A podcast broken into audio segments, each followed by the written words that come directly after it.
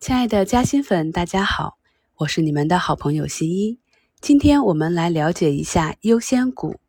股票按照股东享有权利的不同，可以分为普通股票和特别股票。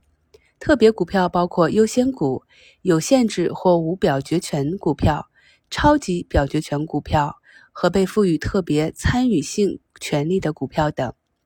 优先股是像债券的股票。通常具有固定股息，必须在派发普通股股息之前派发。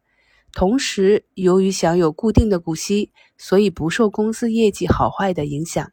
当然，若公司业绩大幅增长，优先股的收益也不会增加。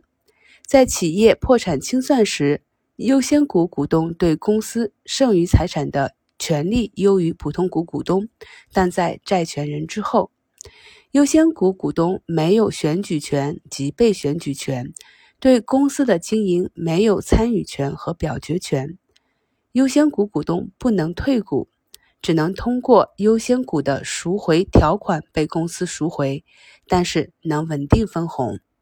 三类上市公司可以发行优先股：第一类，普通股为上证五零指数成分股；第二类，以公开发行优先股作为支付手段。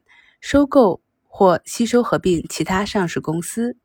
第三类，以减少注册资本为目的的回购普通股，可以公开发行优先股作为支付手段，或者在回购方案实施完毕后，可以公开发行不超过回购减资总额的优先股。那作为投资者，有三种方式可以参与优先股。第一，公开发行的优先股可以在证券交易所上市，上市公司非公开发行的优先股可以在证券交易所转让，非上市公司非公开发行的优先股可以在全国股转系统转让，范围仅限于合格投资者。第二，非公开发行的优先股仅向合格投资者发行，每次不得超过两百人。第三。